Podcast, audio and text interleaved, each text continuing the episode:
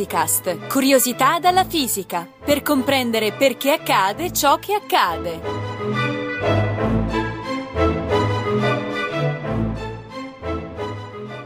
I tiri a effetto sono fenomeni sorprendenti nello sport. Si possono ammirare in molti sport popolari in Italia, come il calcio, il tennis, la pallavolo. Famosissime sono negli Stati Uniti le knuckleballs nel baseball, Torniamo a parlare di fisica e sport con Cecilia Poena, ricercatrice dell'Istituto Nazionale di Fisica Nucleare di Roma.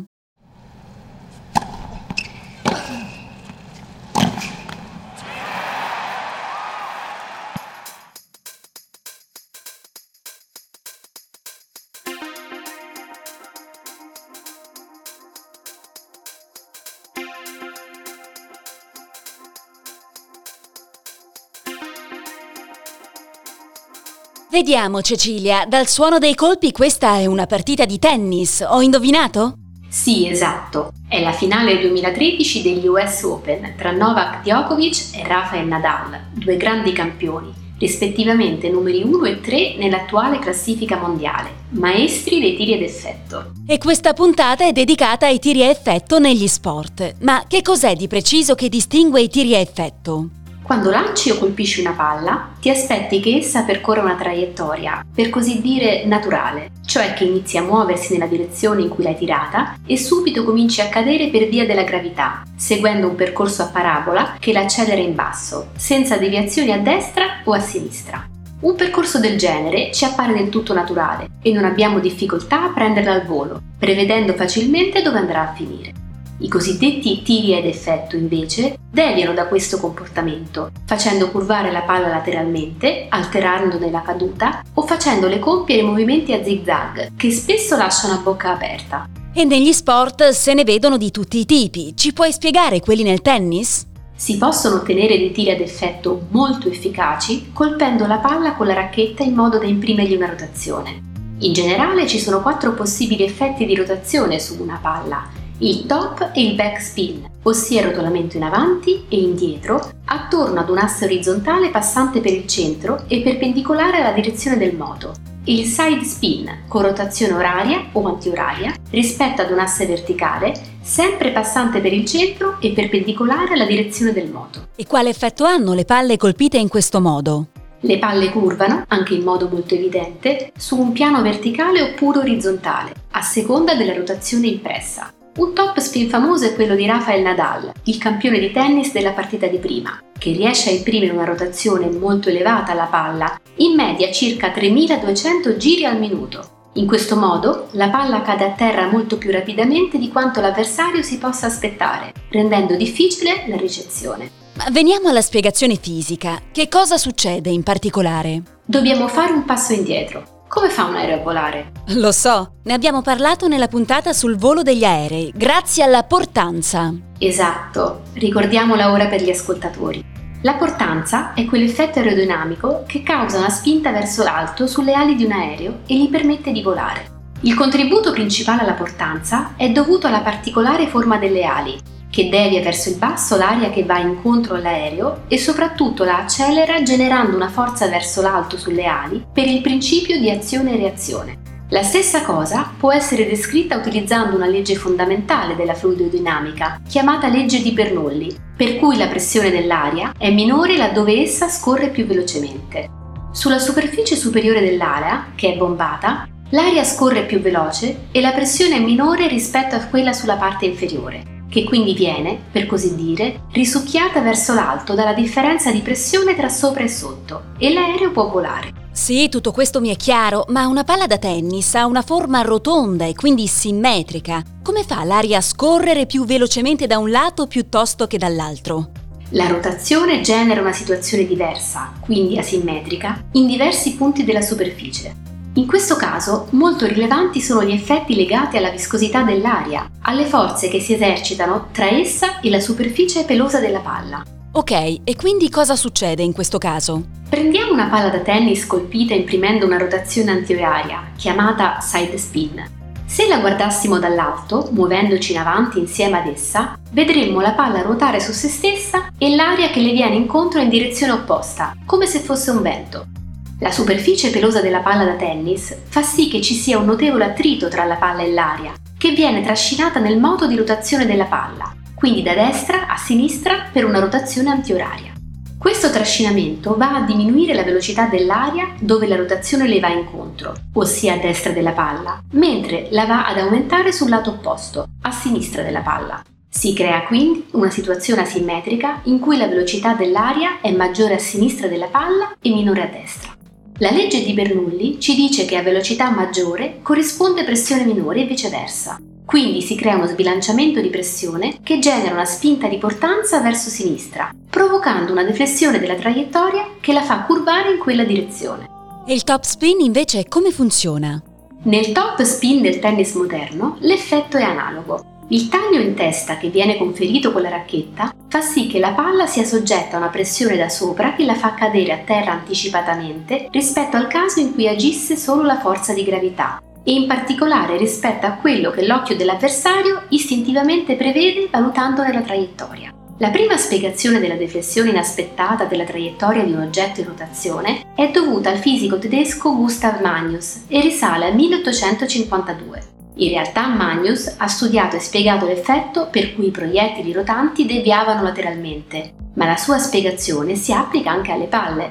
L'effetto viene chiamato effetto Magnus in suo onore. E questo tipo di tiri a effetto si può vedere anche in altri sport? Sì, anche se il risultato cambia un po' da sport a sport perché dipende dalla dimensione e dal materiale di cui è fatta la palla. Prendo come esempio un altro sport molto popolare, il calcio. Qui posso citare un gol spettacolare che è passato alla storia, il tiro piazzato calciato dal giocatore brasiliano Roberto Carlos nel 1997, segnato contro la Francia. La palla è partita da circa 30 metri dalla porta, leggermente sulla destra. Carlos ha calciato la palla in modo che andasse inizialmente ancora più a destra, evitando la barriera di giocatori avversaria, per poi magicamente curvare a sinistra ed entrare in porta. Quindi possiamo dire che i tiri a effetto sono dovuti alla rotazione che i giocatori imprimono al pallone? Non tutti. Un altro effetto sorprendente è il cammino a zigzag che compie una palla in alcune condizioni particolari.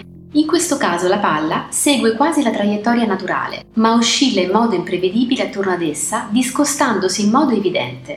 Per ottenere questo effetto è necessario non imprimere alcuna rotazione. Ma prima avevamo detto che la palla, essendo rotonda, è simmetrica e non si crea nessun effetto se non si imprime una rotazione. Prima non ti ho detto tutta la storia. L'effetto a zigzag di cui ti voglio parlare è dovuto all'interazione con l'aria, ma è legato a condizioni particolari che si possono verificare solo in alcuni sport, come per esempio il baseball o la pallavolo.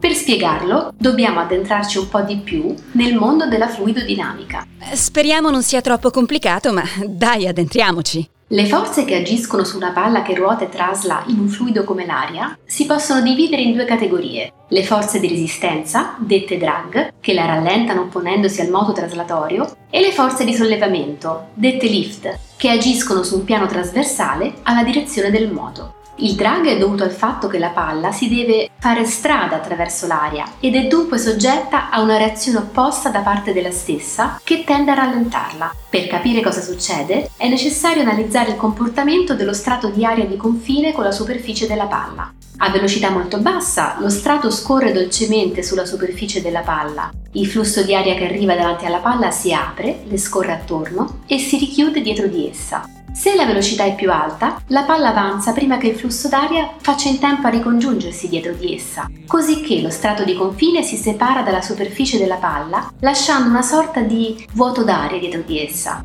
Questa zona, chiamata scia, non è realmente vuota, ma c'è del ricircolo d'aria con dei vortici stabili, in cui le molecole d'aria vanno sia avanti che indietro. È questa scia che causa il drag, cioè la resistenza dell'aria? Sì, infatti. Nella scia la pressione è inferiore rispetto alla testa della palla e la forza risultante, chiamata drag di pressione, è orientata con verso contrario al moto e quindi la rallenta. In questo regime dello strato di confine, che si chiama laminare, il drag, ossia la forza frenante, aumenta all'aumentare della velocità. A un certo punto però si arriva a una velocità critica in cui il drag diminuisce improvvisamente. Questo fenomeno viene chiamato crisi del drag. Perché? Che cosa succede? Succede che lo strato di confine passa dal regime laminare a un regime chiamato turbolento. A questo punto cominciano degli scambi di molecole d'aria tra esso e gli strati vicini, mischiando molecole con velocità diverse. Lo strato di confine turbolento aderisce maggiormente alla superficie della palla e lo spazio della scia si restringe rispetto al caso del regime laminare. Come risultato si ha che il drag diminuisce. Questo effetto è sfruttato in alcuni sport e viene addirittura ottimizzato attraverso la scelta della superficie della palla come nel caso del golf. Cioè? Sulla superficie di una palla da golf ci sono tante fossette che, come qualunque caratteristica che rende la superficie meno liscia, disturbano lo strato di confine, favorendo il mescolamento di molecole d'aria tra strati diversi. In questo caso, la transizione al regime turbolento avviene a velocità più basse. Si arriva prima alla crisi del drag e la resistenza dell'aria diminuisce. In questo modo, a parità di lancio, la palla arriva più lontano, contrariamente a quanto uno si aspetterebbe intuitivamente, cioè che una superficie più liscia sia maggiormente aerodinamica. Ecco che cosa servono tutte quelle fossette. E io che pensavo che fossero solo per bellezza. E invece il lift che cos'è? Le forze di lift, a differenza del drag che abbiamo appena visto, agiscono non secondo la direzione del modo traslatorio della palla, ma in direzione trasversale ad essa. Esse si generano quando viene rotta per qualche motivo la simmetria laterale del flusso d'aria, un esempio lo abbiamo visto prima, per una palla in rotazione. In questo caso abbiamo parlato di forza di Magnus, che è appunto una forza di lift. Oppure essa si crea nel caso di oggetti di forma non simmetrica, come per l'ala di un aereo. Ancora si può creare volutamente, come nel cricket, attraverso cuciture sulla superficie della palla. Il cricket, eh? Non è uno sport che conosco bene, mi ricordi come funziona? Nel cricket c'è un lanciatore e un battitore della squadra avversaria che deve ricevere la palla. Mettendo da parte la dinamica del gioco, l'aspetto rilevante per la nostra discussione sul lift sono le cuciture che la palla possiede su una linea equatoriale, che tengono insieme i due misteri di cui essa è costituita. Lanciando la palla opportunamente, si ha una levigatezza della superficie diversa sui suoi due lati per effetto delle cuciture e si crea una situazione asimmetrica per cui in un lato lo strato di separazione è in regime laminare, mentre nell'altro è in regime turbolento. Il risultato netto è una forza che fa deviare la palla. Davvero sorprendente. E tornando alle traiettorie a zigzag di cui parlavamo, da che cosa sono causate? Anche qui si tratta di forze di lift, ma variabili nel tempo, che si generano in situazioni in cui si rompe in modo intermittente la simmetria del profilo laterale del flusso. Ecco, che cosa succede in particolare? Ci sono vari effetti che possono causare una simmetria del flusso laterale variabile con il tempo, ma il fenomeno di cui parliamo è attribuibile a quello che succede durante la crisi del drag, nel passaggio dello strato di confine aria-palla dal regime laminare a turbolento. Si può immaginare che lo strato di confine si attacchi e si stacchi in modo intermittente dalla superficie della palla, creando forze di lift instabili responsabili dello zigzag. Infatti, l'effetto a zigzag si verifica in un intervallo di velocità di lancio corrispondenti alla crisi del drag, tipicamente inferiori alla velocità massima raggiungibile nello sport in questione. Ma una cosa non capisco, come mai questo fenomeno è osservabile solo in alcuni sport e in altri no? Perché si devono verificare una serie di condizioni affinché il fenomeno sia osservabile. La prima condizione è che le deviazioni dalla traiettoria principale siano abbastanza ampie per essere visibili dall'occhio umano. La seconda è che devono verificarsi su di una lunghezza minore delle dimensioni del campo di gioco. L'ultima condizione riguarda la velocità della palla. Poiché l'effetto zigzag si verifica solo in intervalli di velocità definiti, è necessario che queste velocità siano quelle tipiche raggiungibili nel gioco. Se volessimo fare degli esempi concreti? Il primo sport in cui sono state osservate queste traiettorie è il baseball, in cui si chiamano knuckleballs, ossia palle tirate con le nocche. Non è chiaro chi le abbia inventate, ma il primo lanciatore che padroneggiava questa tecnica è stato Eddie Sicott dei Chicago White Sox, che nel 1908 fu soprannominato Knuckles.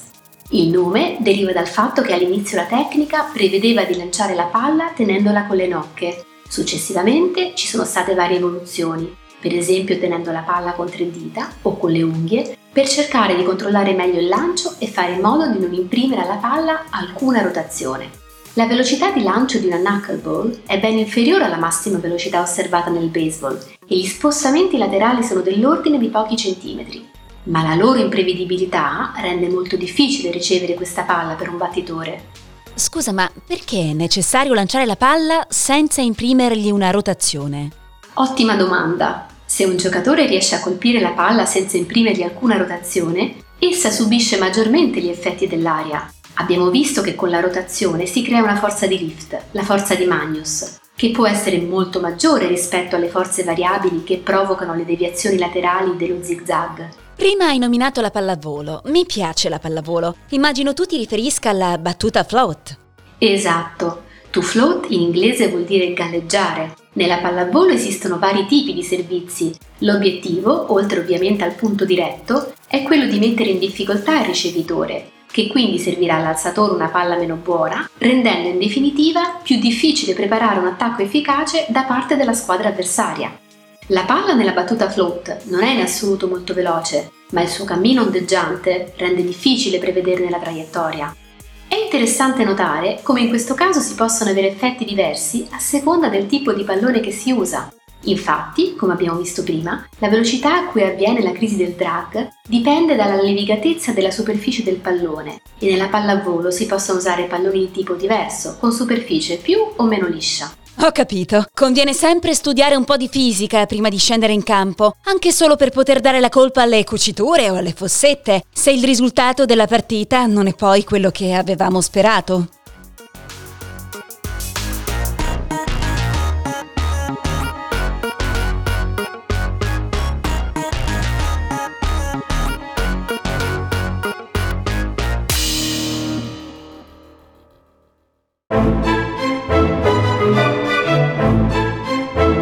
Physicast è un podcast in cui docenti universitari e ricercatori parlano di fisica con il linguaggio di tutti i giorni. Ideato da Riccardo Faccini, Gianluca Licausi, Giovanni Mazzitelli e Giovanni Organtini, realizzato con il supporto dell'Associazione Frascati Scienza e di ricercatori dell'Istituto Nazionale di Fisica Nucleare, di quello di Astrofisica e della Sapienza. Interviste di Chiara Piselli e montaggio di Edoardo Massaro. Le puntate precedenti e altre informazioni sono consultabili su www.radio radioscienza.it slash physicast. Commenti e spunti su possibili argomenti di interesse sono per noi preziosi, per cui potete contattarci a physicast-radioscienza.it.